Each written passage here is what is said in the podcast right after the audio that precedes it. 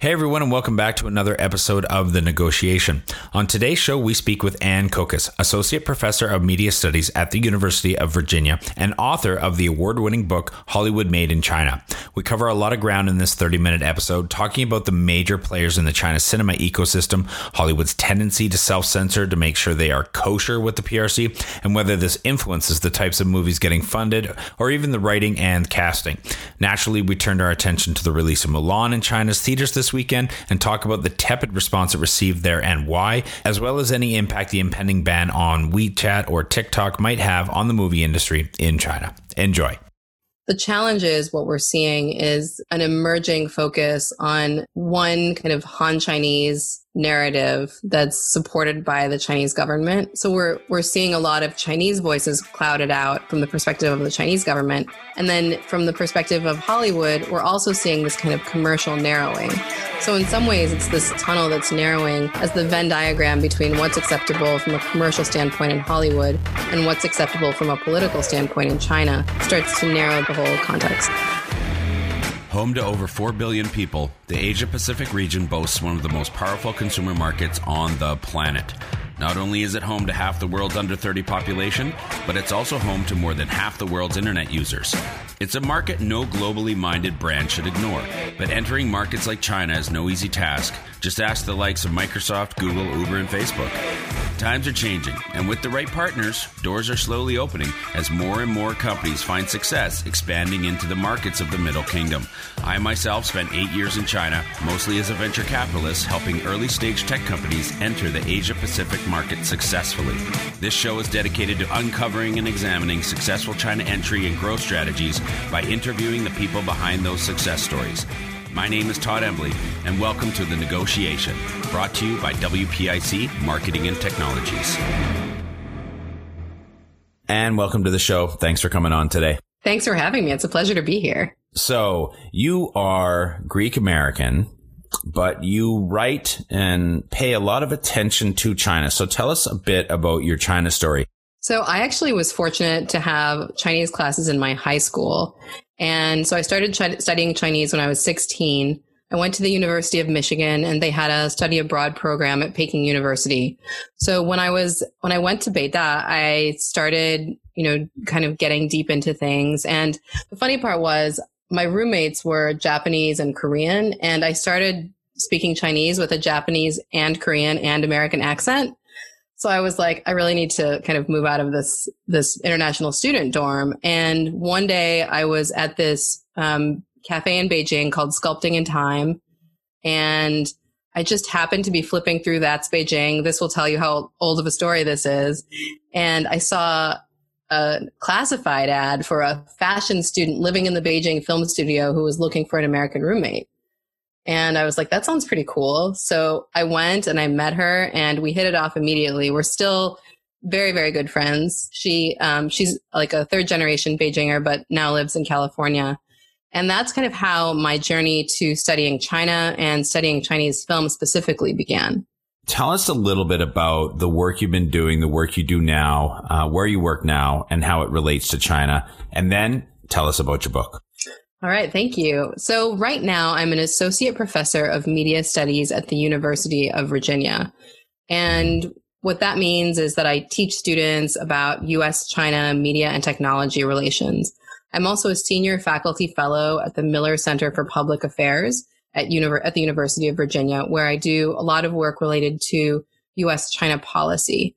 So, the focus of my work is on how corporations and um, and the U.S. and Chinese government are interacting in the space of media and tech. So I write and I teach about Chinese cinema and Chinese cinema in Hollywood, um, but then I've also started to look more broadly at tech and entertainment and the U.S. So I'm writing a new book right now that looks at Chinese consumer data gathering in the US and US consumer data gathering in China, which evolved out of my first book, Hollywood Made in China. Um, so, Hollywood Made in China talks about how Hollywood studios have tried to enter the Chinese market, all of the myriad different ways that they failed, um, mm-hmm. and the very few successes that they had.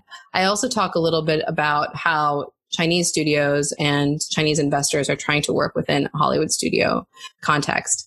the big argument of the of the book is that ultimately what we can see in the context of Hollywood and China is that as the Chinese market grows, Hollywood studios, rather than making films for other global markets or for the US market um, and the North American market as they have historically, they're going to start increasingly focusing on how to navigate the China market to the exclusion of um, the interests of other countries.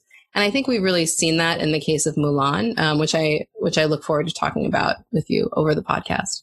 Who are the major players in this ecosystem uh, on the Chinese side and on the U.S. side?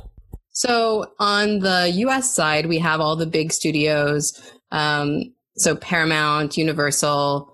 Um, we have the we have DreamWorks, which had a large investment in China. We have Disney, which has even bigger investments both in production and in theme parks. Um, on the Chinese side, we have key players like the China Film Group, which is the kind of biggest state-run film group, the Shanghai Film Group.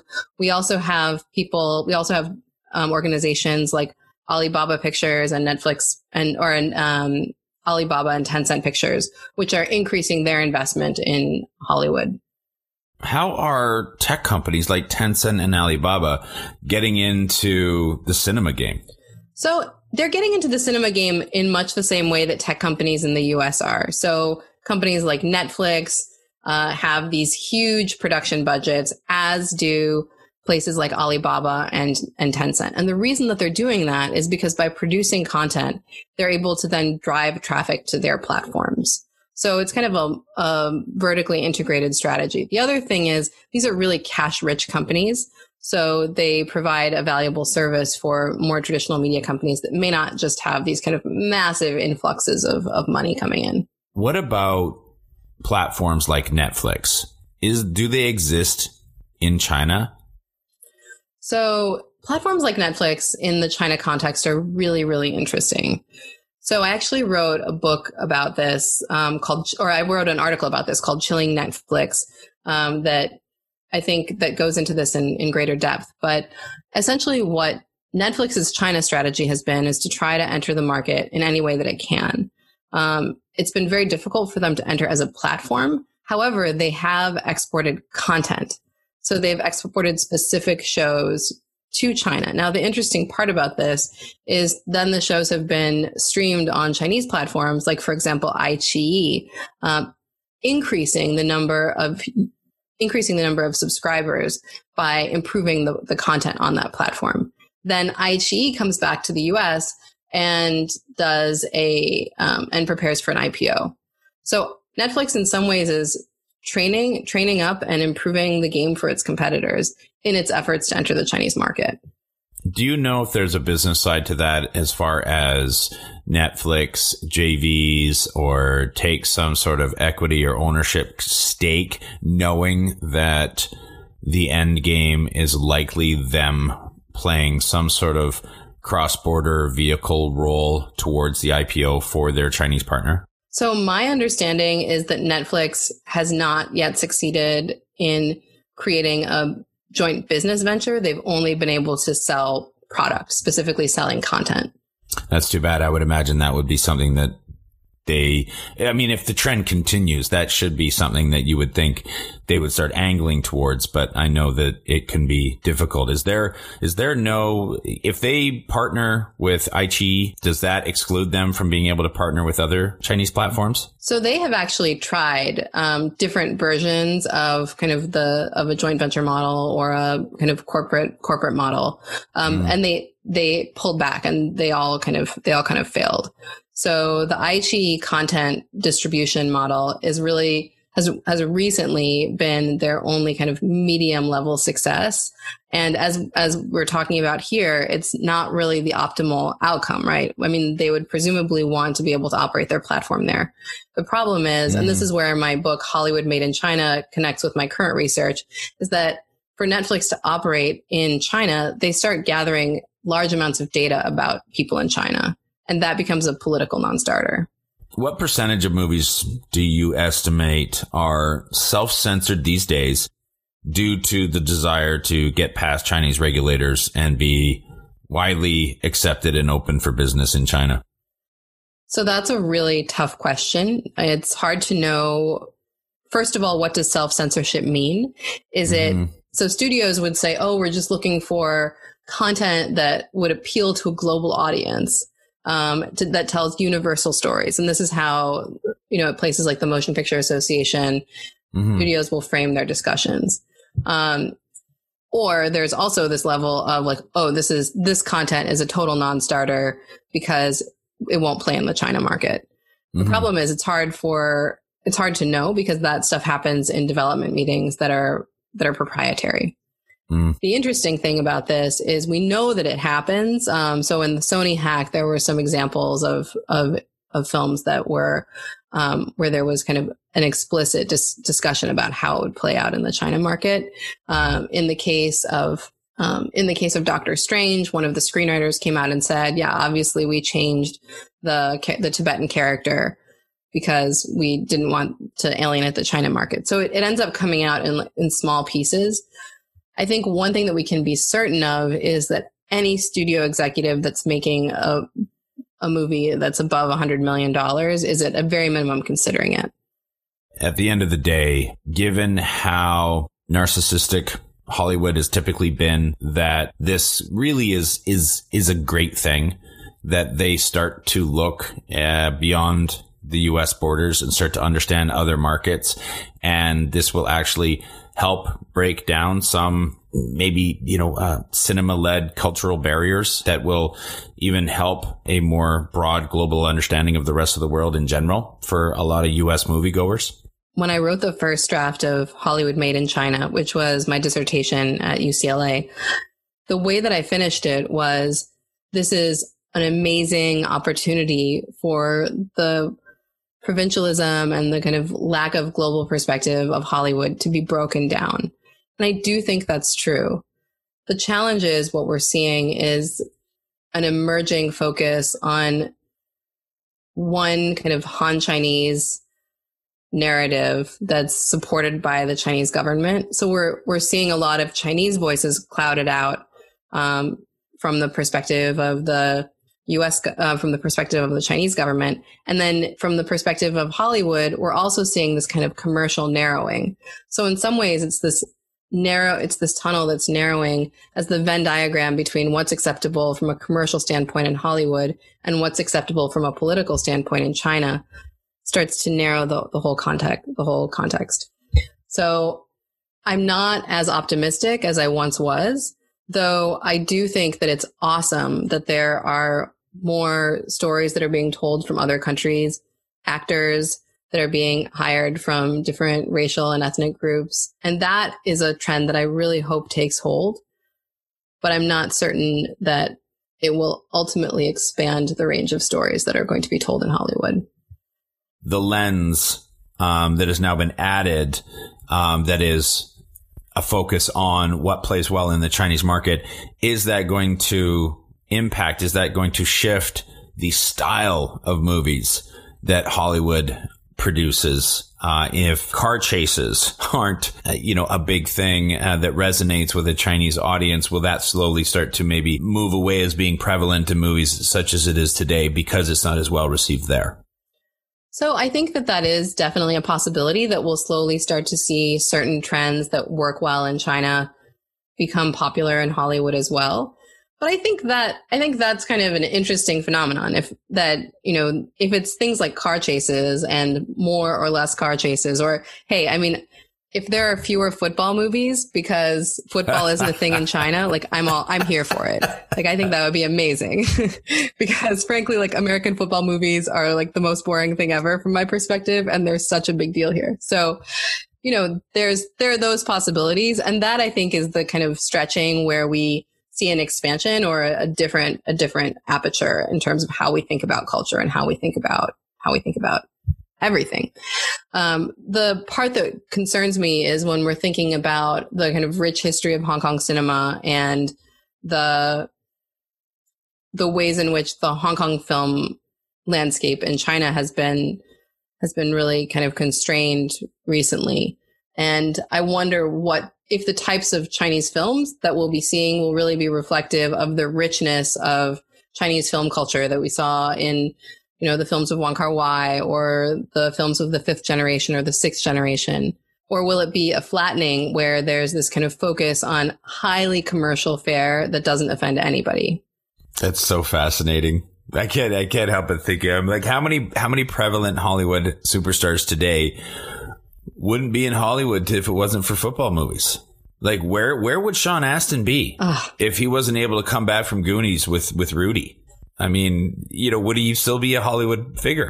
I don't know, but if I never hear another Rudy reference again, I'll be it'll I'll be fine with it. but, but again, I'm a lady professor, so I'm definitely not the demographic for those movies. I would still hope that Waterboy would have been made though. That's that's all I hope. You can you can take my Rudy, but don't take Waterboy. All right, all right. We can agree on that. We can agree on that. How active are Chinese investors in Hollywood? And if they're if they're playing roles in there, do they have unique role requests as far as maybe even being involved in the editorial or post-production decisions for movies? So, from my research, what I have observed is that the Chinese producers in, in Hollywood, specifically in investors like Tencent Pictures and Alibaba Pictures, haven't taken a, a kind of active activist role in terms of what the content is. I mean, we do see maybe a couple more Asian American characters, which again, I think is great. Um, and if that is the outcome of more Chinese investment in Hollywood studio films, like let that, that sounds like an amazing outcome. And I, and I'm, and I'm all for it. Um, Tencent, for example, has not been really heavily involved from with from an editorial perspective in a lot of the content that they produce, at least according to reports. Um, there was the incident with Hearthstone, the gaming platform, and the the censoring of the Hong Kong player, but that but that isn't clear that it was done by Tencent or if it was done by by Blizzard. So we'll see what happens there. Um, that doesn't mean that things won't change in the future. And that doesn't mean that the Chinese government doesn't have kind of levers to pressure Alibaba Pictures and Tencent Pictures to make those changes. At this point, it seems more like a business decision. But again, these firms are domiciled in China and there are, there's an increasingly tight business environment there. Can I talk about casting and casts for a moment? One of the things that has been seen, read on our side doing research for this show was that some people from Hollywood maybe say that part of the reason that there isn't more diverse casts in their movies is because they don't play as well at the Chinese box office. So is that true? First off, where is the data? Is there data that supports these kind of theses? And, you know, does this, this this mean that if an audience is less interested in watching movies featuring people of color, does that really impact and drive decisions that studios are making around how they cast for movies? Yeah, so I think this is a really, really challenging issue. There's a great piece about colorism in Chinese cinema uh, written by Manuel Hermosilla. I think it was in 2017, where they do kind of experimental data, where they do an, an analysis of experimental data about the films that were released in China. And they did find kind of clear colorism both in Chinese films and in Western films that were released in China. So that is a, a serious concern. That being said, I mean, there are a lot of Indian films that have done extremely well in China. So, so in some ways, I think that might be a combination of a lack of great roles for people of color in Hollywood. Yeah. So if there aren't great roles, then those films won't necessarily perform as well. Or if there aren't a lot of examples and it's just, you know, you only have Black Panther and maybe three other films, then it's hard, it's hard to actually establish a strong track record. I don't think that it should be a situation where, you know, actors of color have to create blockbusters every single time just in order to be on screen in global markets. How well is Bollywood or even other uh, cinema, uh, cultural cinema hubs from around the world. How well are they doing in China? So Bollywood has had a couple of hits in China. Um, Three Idiots did really well. There, um, there was a wrestling film that did really well, and it it had an extended release in China at the same time that Modi visited Xi Jinping. So there was a kind of clear political connection there as well.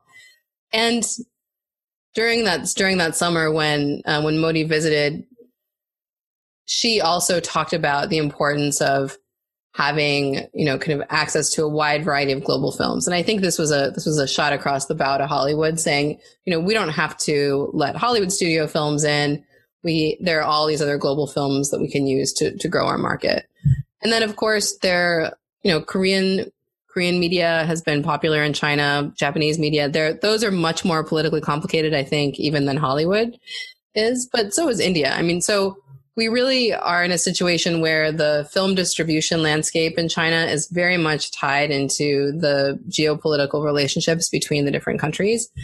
And I think that from a strategic perspective for the Chinese government, it makes sense to kind of allow all of these different national film industries to participate in the Chinese market. In terms of Bollywood, it's really interesting because they have a really big ex- export market, but haven't necessarily cracked the cracked film distribution in the US. Let's talk about Disney's new movie, Mulan, which I recently watched and I I quite liked. I thought they did a good job. Um, so, can we talk about Disney's reasons for making this film, or should we say remaking this film, and uh, the reception that it seems to have received uh, on on this side, on on the North American side or the European side, and then talk a little bit about how it's been received uh, as it opened up uh, recently in China.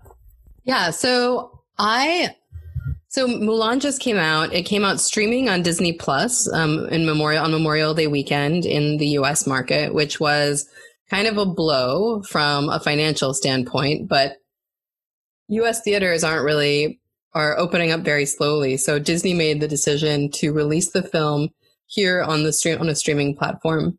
Now, in China, the film had a theatrical release on September 11th. The response to the Chinese theatrical release has been quite tepid. Uh, there hasn't been a lot of enthusiasm for the film. Um, some criticism that it wasn't, you know, like that it wasn't innovative enough. Um, by contrast, the US popular commercial response has been relatively favorable in terms of Disney consumers. Um, so people who like watching Disney movies. There has been a very critical response um, from a political standpoint in the US about Disney's decision to film in Xinjiang, for example. Um, so, and that, and that is something that has also had an impact on Disney's financial returns in China because following all of the discussion of Mulan and Xinjiang, there was also a media blackout for um, about discussing Mulan in the Chinese media. So that that may have impacted the overall box office returns for the film um, when it was released. What about blacklisting? Um, is it true? Uh, and how does this happen? That uh, and, and, what is the the length of purgatory that they are put into for studios and for actors who uh, get blacklisted by China? Um, do you have any examples? And can you you talk uh, about what has happened in the past? So this is a this is kind of one of those challenges that's similar to the issue related to assessing how much Hollywood studios are are self censoring. We know that um, that things like Seven Years in Tibet or Kundun created problems for the studios that produced them. Um, we there are actors like Richard Gere who have spoken out about the fact that they're concerned that they aren't being cast for studio films because of China blacklists. Um, but it's not. It's very difficult to get any kind of clear information about it, and so to a certain degree, I'm I'm kind of sharing with you the the rumors, though the Kundun stuff is relatively well documented. Um, but in term, and there's, and I think that this is actually part of the larger problem that studios are concerned about getting blacklisted. So they're more conservative. And just this idea of a blacklist existing means that there are choices that are being made because of this hypothetical possibility. At a high level, what sort of movies do Chinese audiences like? Romance, action, comedy? I mean, can you, at a high level, compare North American or European audiences to a Chinese audience and what typically plays well for them? Yeah, I think that's a great question. So I think that within a, within a Chinese context, we see um, sci-fi is very popular, animated films, um, the costume dramas are also a big thing. Um, within, we're seeing the growth of a domestic Chinese sci-fi industry as well as a really strong domestic um, animation industry. We're also seeing the kind of continuation of the the world of costume dramas. This is something that's not popular in the North American context or the European context, at least Chinese imperial costume dramas. Um, though we have our own kind of drama traditions with the, you know, the British historical, etc., or westerns. Um, so those are genres that don't really play very well across the across the across the different uh, national contexts what's really interesting is there has historically been a tradition of Chinese independent film um, that did really well in Europe, not as well in in the United States. That has been struggling in recent years as a result of um, more more strict Chinese domestic regulations you got me thinking about Downton Abbey, and which got me thinking about mm. these long series dramas of you know your Breaking Bad's or your Prison Breaks or things like this. Are those did, the, did those types of productions exist, and are they popular in China as well? So I think it, it depends on it depends on the production. So Prison Break was a huge success in China. Like Wentworth Miller, I think, did way better in China than he ever did in the United States as a as a star. Um, and I think that there are serials that, um, or for example, House of Cards. Um, one of the one of the one of the series um, or one of the seasons of House and House of Cards did like remarkably well in China. So there is a kind of export market for American serials. The distribution is can be tricky so there are limitations on what can be distributed on Chinese television, and um, and also limitations on on what is purchased by and, and distributed by streaming platforms. So it's not a certain it's not a certainty by any means, and studios prefer to distribute theatrically because there is a kind of clearer revenue stream. What are your thoughts on the proposed TikTok WeChat ban? How do you think that's going to go down? Is it going to go through? How damaging could that be to the cinema industry? Oh, so the TikTok WeChat WeChat ban, I think, is really fascinating when we're thinking about the U.S. China tech landscape. And first of all, I don't think that when it was introduced, the implications were were really fully fully assessed by the administration when it was released. Um, in the context of WeChat, it's unclear if that applies to American companies doing business in China.